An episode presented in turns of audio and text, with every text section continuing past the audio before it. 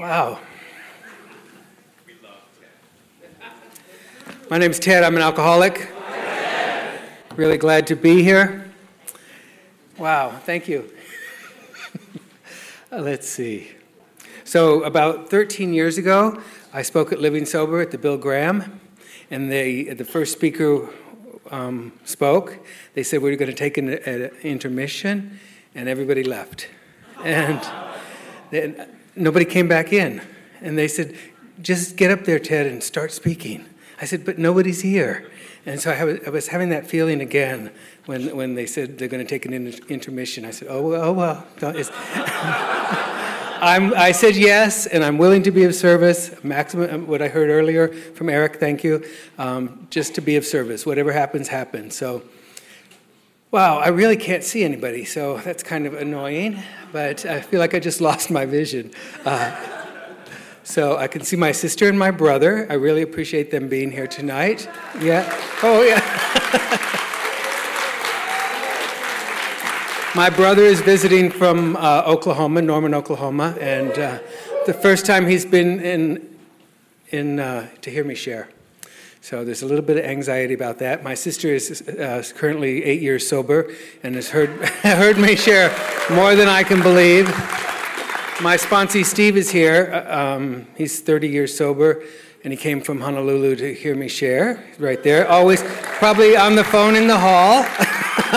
and uh, so I met Steve in his third meeting 30 years ago, and I've been working the steps with him continuously for all that time, and um, it's, it's been fabulous. So I really want to thank the, Teresa. What a, what a gem. Um, what a miracle to see you and to get that call from you. That was amazing. Um, and all the committee and the people on the committees that do all the work to put these things together. I know it's not easy getting along with everybody and um, and cooperating. I have not ever been on one of the Living Sober uh, committees, but I've sponsored a lot of guys on them, and I feel like I should get credit for that. Uh, that's a lot of work sponsoring people through this just to get them not to quit and uh, to learn what the word commitment means. And so that's amazing. Um, that's it. Uh, there was something else. Yeah, I'm really happy to be here. Um, the timekeeper, I can see you. Okay, good deal. Um, so I'm sober 32 years. My sobriety date is 1 1 85. Oh, let's see, I was born in Denver, but I was raised in um, Lawton Fort Sill, Oklahoma.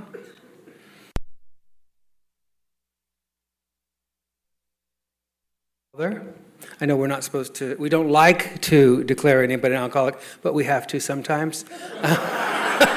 That's what my sponsor told me. He said, We don't like it. Doesn't mean we don't.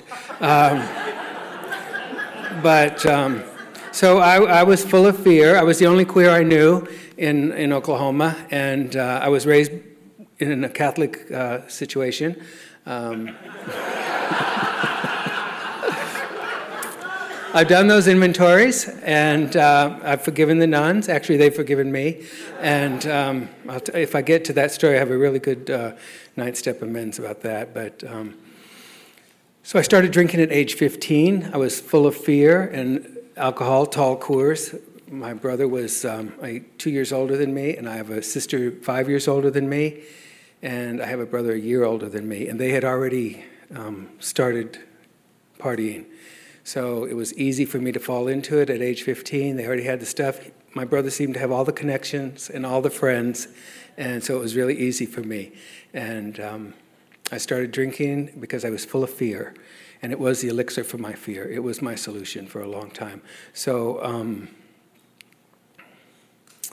it was during the Vietnam era. I was I graduated from high school in 1969. I had been drunk as much as possible for the for the last three years, um, from age 15 to 18. Yeah, that's right.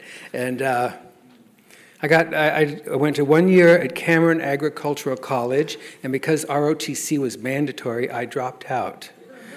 And then I won the lottery for the draft for Vietnam, and I got a number 53. Now, for the reason they they drafted my older brother, and then my other brother joined the Marines to get out of the draft. He's not the smartest one in the family. but expect to get drafted. I don't know why. I just had alcoholic thinking. It's not going to happen to me. The next thing I know, I came out of a blackout and I was in fatigues at Fort Leonard Wood, Missouri. My head was shaved. I had a rifle, and I was. They were going to make a man out of me. they failed. Uh, at least, you know, I used to tell my, my sponsees I'm a trained killer because I, I did go through basic training. And, uh, but I, I mean, the signs of my alcoholism were really apparent, really right away. I was um, just shut down emotionally, and, and if I could just get a drink, I would be okay. And uh, they, they like to yell at you. And, you know, my attitude was, what are you going to do? Draft me? I mean, I'm already here, you know. So when they say drop down and give me 20, I would just lay down. You know, but what are they going to do? They got 100 guys they got to keep in line, and I'm, they're going to spend how much time on me? And so they're yelling and, and uh, using the rifle butt for motivation, but I wasn't going to do a fucking push up. So, uh, you know, so then. Uh, it, that's the way I was. You know, I was on the obstacle course, and all these guys were real men, and they were charging at this this uh, wood wall, and they would just go ah and claw up the thing and climb over and fall down the other side and crawl through the mud under the wire. And I thought, oh no. I, I, I have a blister on my hand. and I can't do that. And, and, and then I go, hey, there's a path right around here, around the wall. And I just told me, there's a path here. And so I go around and I'm already looking for an easier, softer way. And it just didn't make sense. None of it made sense. I thought this is, and you know, the, the destination was Vietnam, is what I assumed. Everybody assumed that, and everybody was living in a state of fear.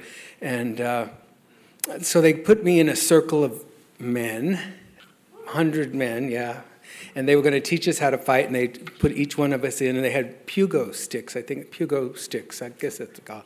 And they had leather things on the end and you hit each other with them.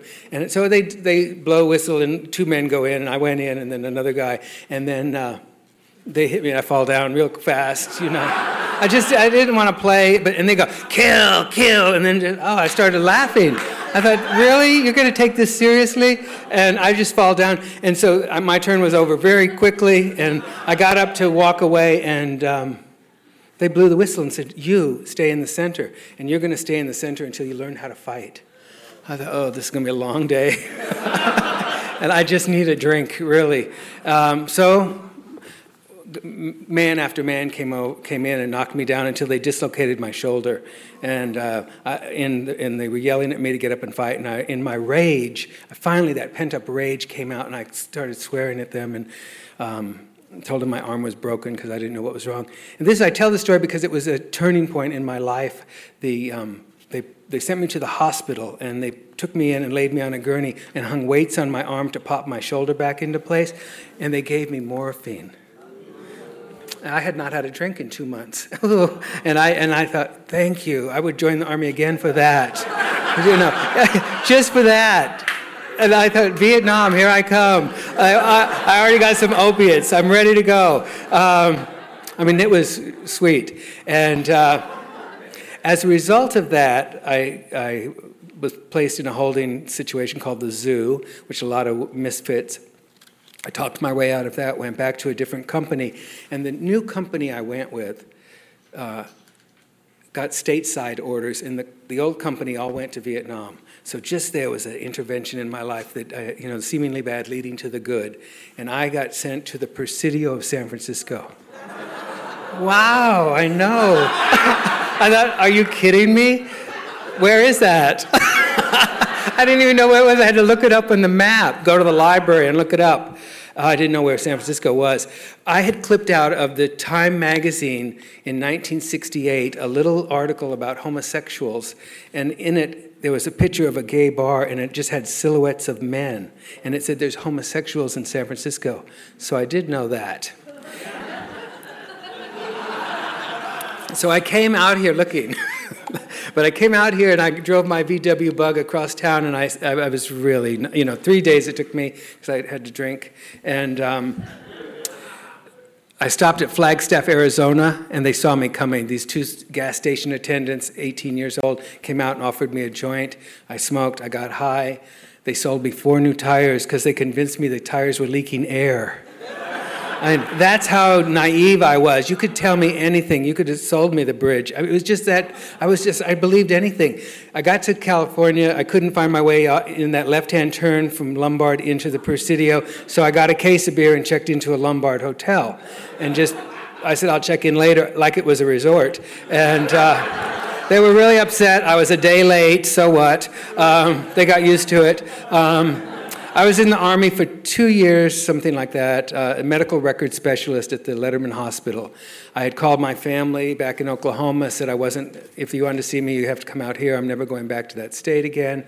I um, started partying. Um, in this, in this army. I was drunk all the time.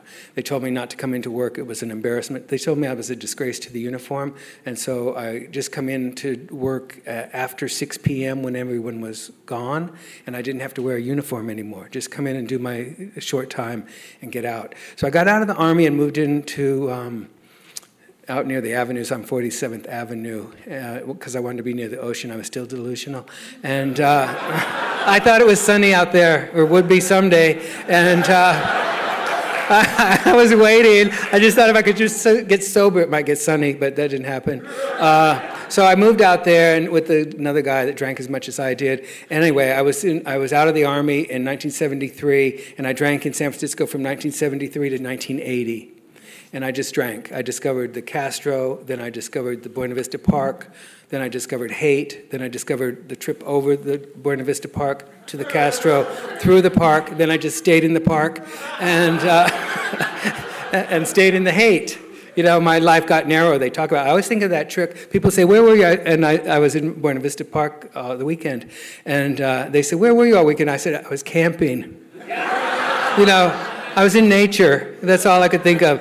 Uh, so the, 70, the 70s flew by. I don't remember a lot of it. I remember the I beam. I remember my brother visited once, from, and we drank a whole week. Um, I remember I tried to push my boyfriend out of the window at that visit, and um, Rod yelled at me, told me to leave him alone, and uh, it was only on the second floor. He wouldn't have gotten hurt. but, but I was encouraging him to jump because I knew it was just a second floor jump. It wouldn't hurt, it would hurt him, but not bad. So, um, what he told me later, he thought he was faking jumping, and the fire escape was there, but he was at the wrong window.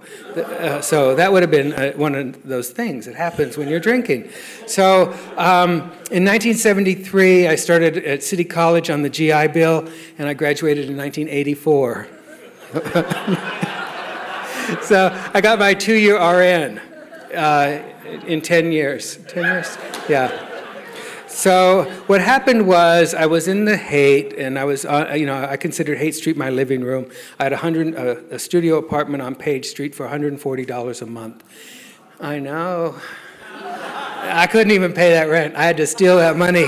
You know, I, I didn't, I, I was a frequent at all the bars on Haight Street. I used to wear, uh, I actually wore it back home once to Oklahoma, a football jersey with 86 on it because I was 86 so often from the, the bars. And they'd always, I'd walk in and go, 86!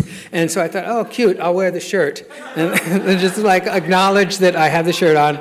And uh, so if, I don't know if there's any newcomers here. If you could clap if you're under 30 days. Wow. Okay, yay. Congratulations. I'm going to try to keep in mind the newcomers listening. And um, for me, the definition of an alcoholic is someone that's lost the ability to control their drinking. That's what happened to me. Without knowing the book, without knowing the program lingo, I, I just lost the ability to control. I didn't know what was going to happen. If I took a drink, I didn't know if it was going to be a weekend out in a blackout or, or it would be just, just nothing. So I never knew what was going to happen. So I lost the ability to control it. And that's my definition of alcoholic. When you study the book and you'll learn that the definition in the doctor's opinion is I have an allergy of the body and an obsession of the mind. And that is how he defines alcoholism. And that's great. But when you're not in AA and you don't know AA language, you just keep going out to the bar and you te- for myself, the last three years of the 70s, I tried to control my drinking so I could get through nursing school. and I hadn't even gotten accepted in. I was doing the prereqs for nursing, and I just wanted to do that. And I'll tell you, and it was another alcoholic decision. I don't really care about people that much. Uh, and I, I really, I'm really not that compassionate. I don't really care if you hurt. Um, you know, it's just like, you know, they used to give me a hug. No, I don't want to. Um, so I was just, I thought if I went to nursing school, I would learn to be a nice person. I would learn the skill of being compassionate, the skill. So, um, yeah, I didn't. I found out nursing school was about controlling what goes in, what comes out, when they get up, when they get down. I, keeping control. I love that. So I became a psych nurse. Uh, I had two therapeutic interventions, restraints and medication. I worked at the San Francisco General. Um, somebody asked me once, Did you do amends to all those patients yet? No. Uh, but if you're out there, come talk to me. Um, so I did that. I, that was my, my first job was a psych tech in the jail unit at 7D in San Francisco General. I worked as a psych tech through nursing school. And I knew that I could not, I had tried to work with adolescent children psych patients drinking and those kids will tear you up when you got a hangover. So I thought this is, I have to quit drinking if I'm going to work in this kind of an environment environment. So I went to 18th Street Services because I heard somebody t- told me about it. And I had made a promise not to drink in 1980. Uh, that was my New Year's resolution in 1980. And I said, if I drink again, which I always did, that I would get help. And so in, ni- in two, three months later, I drank again. I, my, my best record was three months on my own. And so uh, I drank again and I went to 18th Street Service. It was called Good Lands Above the Badlands in the Castro. And Bill B was my counselor. And he was a great guy. And they don't really do AA, but they do um, education about alcoholism and how it affects your body. And it's a wonderful program, and a lot of people went through it that are still sober. And um, I owe a lot to that. But at the end of three months, Bill said to me, Ted, what's your plan to stay sober? And I said, Oh, I'm going to go to the I beam every night and dance. And he said, That might not work. I said, This is the longest I've ever been sober. It's working great. And he said, Well, why don't you go to AA? And I said, I hate AA. And he said, What do you hate about it? And I said, Well, they don't drink. I mean, I don't. Ha- I mean, you know, I'm always explaining myself to people. You don't understand. I don't drink. I mean, they don't drink, so I don't hang out with them. I don't hang out with people that don't drink. So he said, Well, you, you like to dance, and they're having a, a dance at the Living Sober Conference, 1980 he said, and it was at Fort Mason in one of the hangars. And I, and I said, oh, really? And I, so I, I met this guy, he had 24 hours sober. And so I helped him. Uh, I'm a helper at heart. Uh, so I went to his house and dumped out his booze and lectured him. And I uh, took him to the dance, and we were slam dancing in 1980. We were, nobody else was. But I just got the knack of it. He picked me up and swirled me around, hit everybody on the dance floor. I, and they were very nice about it. So I thought these people are pretty cool. Uh, and they were very good looking. They had decorated the place with white parachutes and big bouquets of flower. And it was impressive. And I thought, wow, this is AA. It's great. I've never been to dance like that since. But they had a great big. That's how they hook you. It had a great big, great big disco ball and good music and hot man, and I thought this is great. And then someone said, "You want to go to an AA meeting?" Oh yeah, this sounds great. So I went to the one-liners on Fell Street, and uh, this guy Larry S had a notorious reputation for being a 13 stepper. stepper. So I followed him around for, for weeks and kept introducing myself to him as new.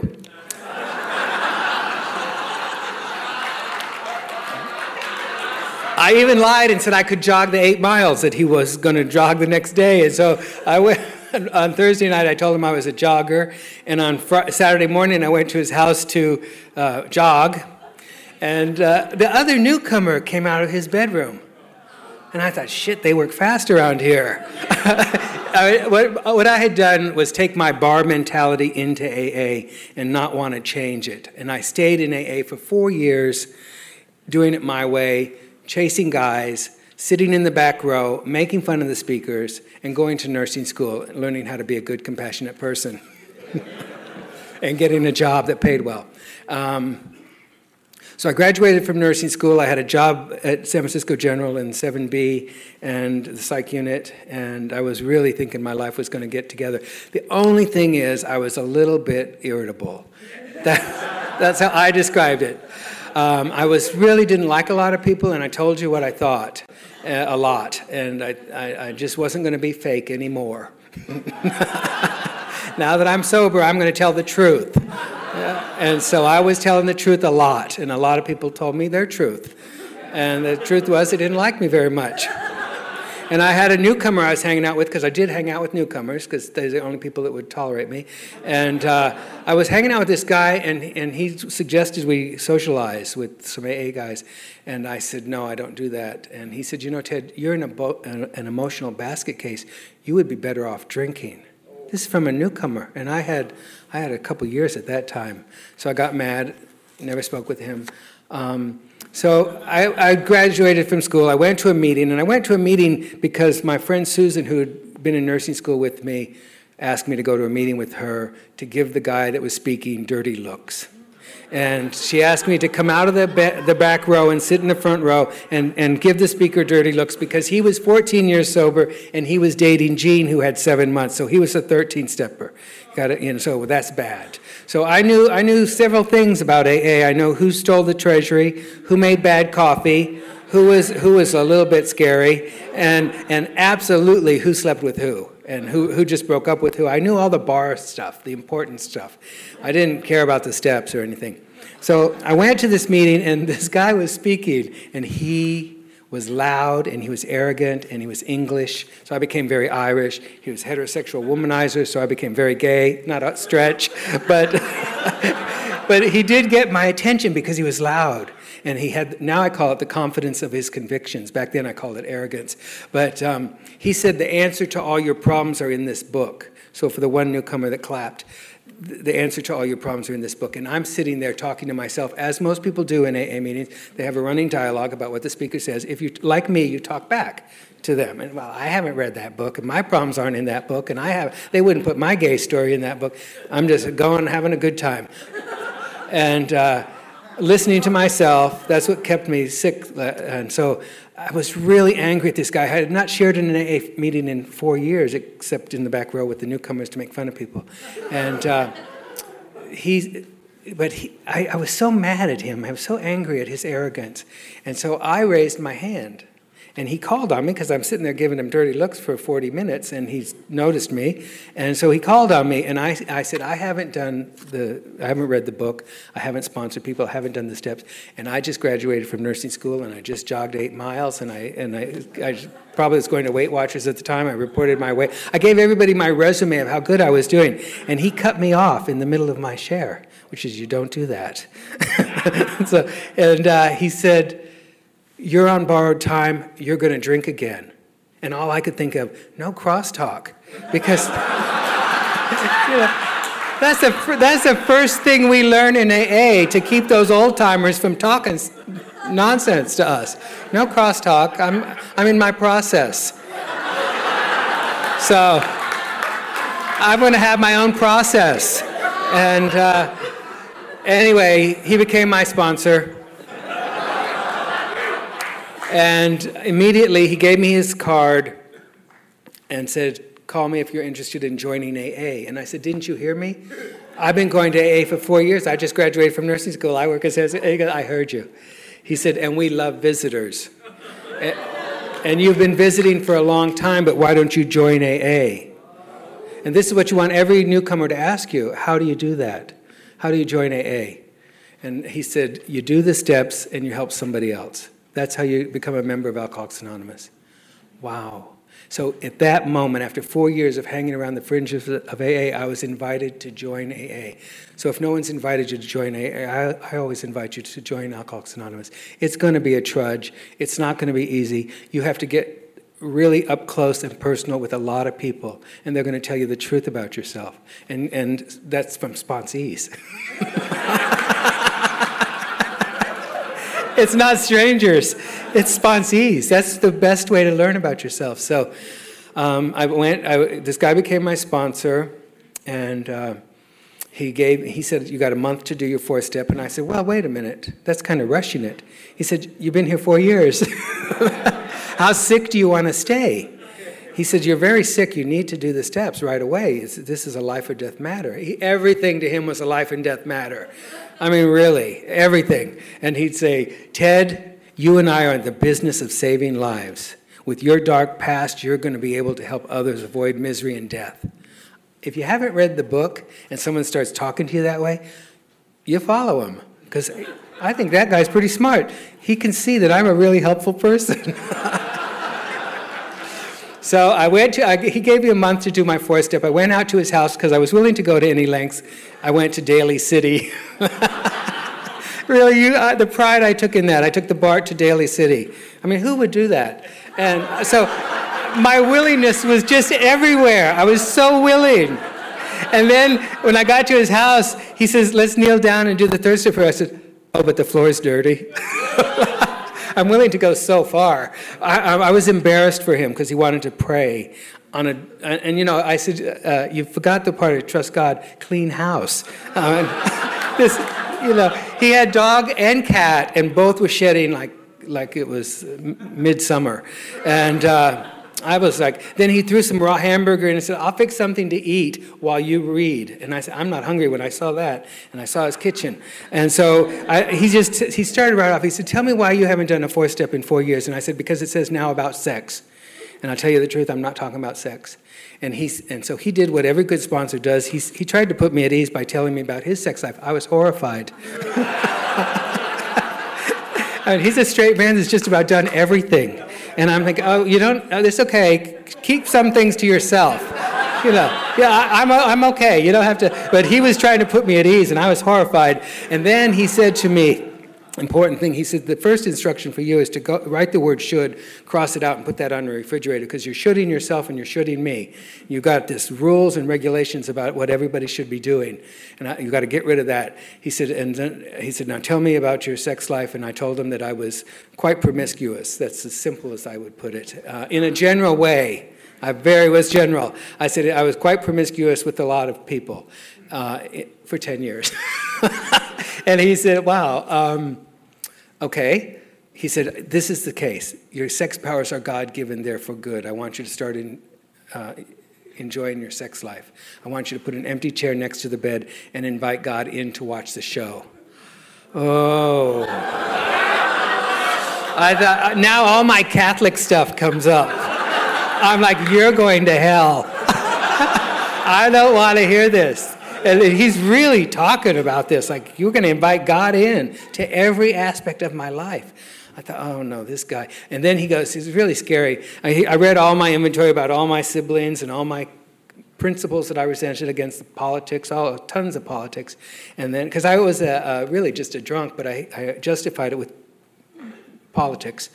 And um, when I got under all that, so at the end he goes, uh, Dad, because that's how he talks to God. He goes, Dad, what are we going to do with Ted? And I'm a psych nurse. I think you're nuts. you know, I'm getting, I'm looking for some meds. Uh, and, he, he, and then he goes, okay. And, and he goes, okay. he says, he, got he goes, we got a plan between me and God and you. This is our plan. I'm really sus- suspicious now. And he said, I said, what, what is that plan? And uh, oh, first he said, Tell me what you don't want to tell anyone. And I said, I used poppers in a sexual situation two months ago. And he said, What are poppers? I said, Nothing. What's Robitussin? Nothing. Eight bottles worth of no- nothing. so I did poppers in a sexual situation two months ago after my father died. I thought it was justified. And he said, Is it a drug? I said, I don't think so. And he said, What is it? You know, I'm a nurse. What is it? I don't know what that st- stuff is. I said, It makes you dance better and helps you with sex. And he goes, You're not even sober. This is fantastic. I w- I wasn't that happy. But uh, he said, This is fantastic. He said, This is the plan I came up with, me and God and you. You're going to get out of the half measure section in the back row. You're going to sit in the ICU in the front row. And you're going to raise your hand at every meeting and say, My way doesn't work. And you're going to start over. Your new sobriety date is 1 185. I said, I don't like that date. I said, then people think I made a New Year's resolution. He said, I don't care. He said, any plan will work as long as it's not your own. That was really important for me to know. Stand up for something or you fall for anything. Don't take a public opinion. Act for finding the sickest people. They agree with you, and that's two people that stay sick. So that's how I was sponsored. High Noon was my home group. I'm proud to say. I love that group. I went to High Noon, and that's where I learned to grow up.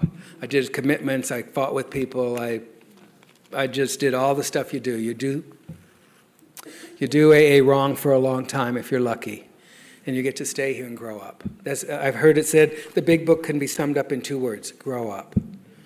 Trudge. I mean, we, we, I know a lot of trudgers here tonight. I mean, I see people that have been through hell and stayed sober, and I admire all of you so much.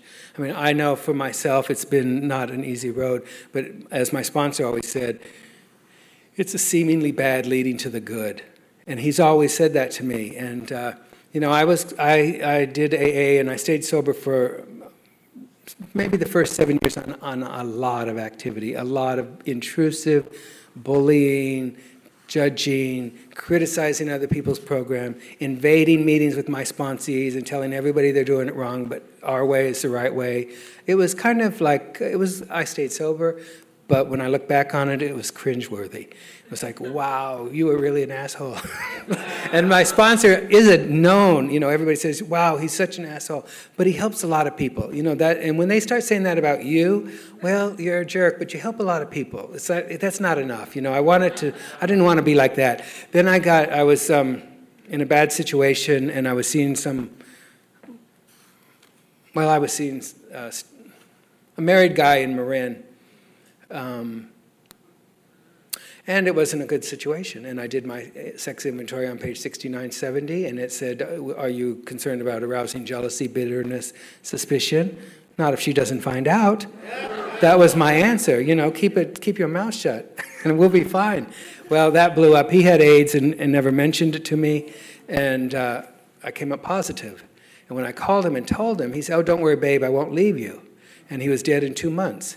And I went into a crisis, and thank God for my sponsees at the time. I, uh, I was really upset about that time. I thought I was going to lose my nursing license. I thought I was going to be employable. I had all these fears, and I had a house meeting of you know a bunch of guys, and I told them I was dying, and I wanted them to get a new sponsor, and two of them did, and I got mad because they left me in my time of need. I said, that's what it is. They stab you in the back and leave you just when you need them. But I mean, it was such an adventure to go through that. And when I called my sponsor and I said, I'm going on disability, I had 43 T cells, they got me 18 months to live, and I'm on the AZT that's not working, it's making me sicker. And uh, he said, It's the seemingly bad leading to the good. Oh, I was not happy with that. I said, really, you know, a chance, an opportunity to let God into your life more. And I really didn't like it, but I've come to rely on his guidance and rely on the program, the principles of AA, and it's never let me down. And so I, I read, I really threw myself into it. And he said, This is an opportunity, Ted, for you don't know what. As soon as I got my uh, diagnosis and went on disability, my mother got sick, and I went back to Oklahoma and took care of her for a month. And that was a gift to be with her. The one thing I probably still need to work on, she said to me as she was dying, I still think your father wouldn't have drank so much if you hadn't, if you kids had behaved better. That sent me to Al Anon.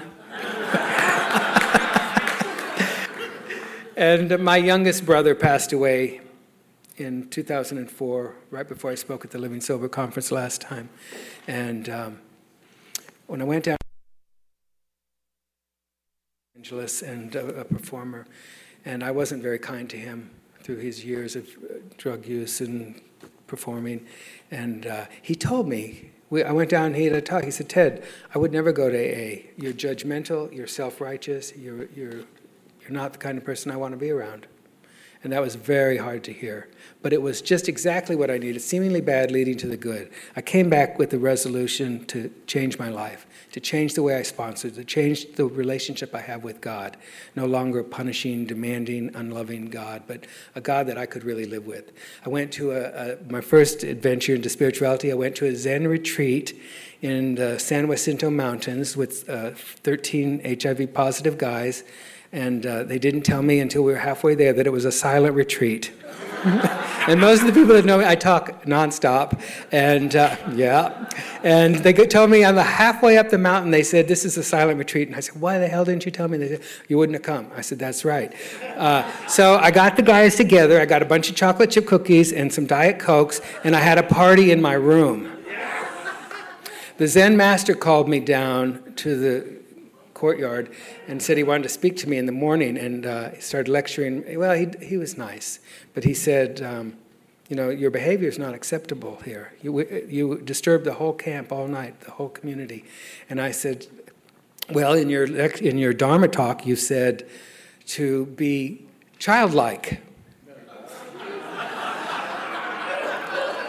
and he said, yes, I did, but you're very childish. And there's a difference between being childlike and childish. He said, what, Why don't you try to participate? He said, You get out of this what you put into it. Now, that's the same thing my sponsor had been telling me for 12 years about AA. And I had to go down to some freezing ass mountain and sit in hours of silence for some guy to tell me. So, I mean, we did a Zen retreat, uh, we did a sweat lodge there, and I got a sinus infection from that shit. Uh, you know, I did a lot of, I joined a Wicca group and, and uh, a coven of seven AA members because I was protesting the discussion of uh, Christianity and uh, Christmas in an AA group, and somebody somebody invited me to do Wicca, so I did that for a few years. Had a ball, went up to the Radical Faerie gathering, and realized I'm not a Radical Faerie. that was scary. Um, I did some S and M spirituality. That was scarier, and uh, found out that didn't suit me either. And so I came back to look for my spirituality in Alcoholics Anonymous. This is where it is for me. This is my religion. This is where my God is working with others. And I've been blessed. Every person, I thank every person that spent time with me and worked with me and criticized me at group level and told me I talk too much. And uh, every person that's had any advice for me, because I do listen and I do try to um, let it in. And actually, I love Alcoholics Anonymous. And I, I, I love my family and I love my sponsees and the people that have put up with me for the years, uh, these 32 years. I see people at the meeting here, and living sober really takes me back to a lot of memories. I mean, I wasn't always behaved well at this conference. I remember I took a young guy in handcuffs and a jock strap uh, with a leash and a dog chain and marched him around the meeting uh, to just be a jerk. I just did not, you know, just seek attention. And that was in, in early recovery, and I, I just think, well, you know, keep coming back. You know, keep coming back. You're going to make a lot of mistakes, but um, I, have worked a lot with uh, shame and guilt. And I went down to the conference in Hawaii and I heard Sister B, and I was really angry because they had Sister B speaking at the Hawaii conference. I said, they shouldn't have a nun speaking, blah, blah, blah. And so, but I went into the conference and I sat in the back of the conference room, and, and Sister B said, I want to welcome all of you that had trouble coming in here tonight because it said Sister B on the, on the program. And she said, I didn't do it to you. That's what I want to start with. I didn't do it to you. But for all of you that are hurt and harmed by the women in my profession, I want to apologize. And that was the healing I'd been waiting for 17 years from the church and from the nuns. And it just was a healing. It washed over me, and cliche terms, it just washed over me. I was free from that burden, that anger of, of, religion. I did a Bible study as a result of that for three years, and I didn't have contempt prior to investigation anymore. I had contempt after investigation. but it was really helpful. It was really helpful. For anyone that's new, welcome to Alcoholics Anonymous. I invite you to join AA. You get out of what you put into it, and there's a lot of people that need your help. Thank you very much.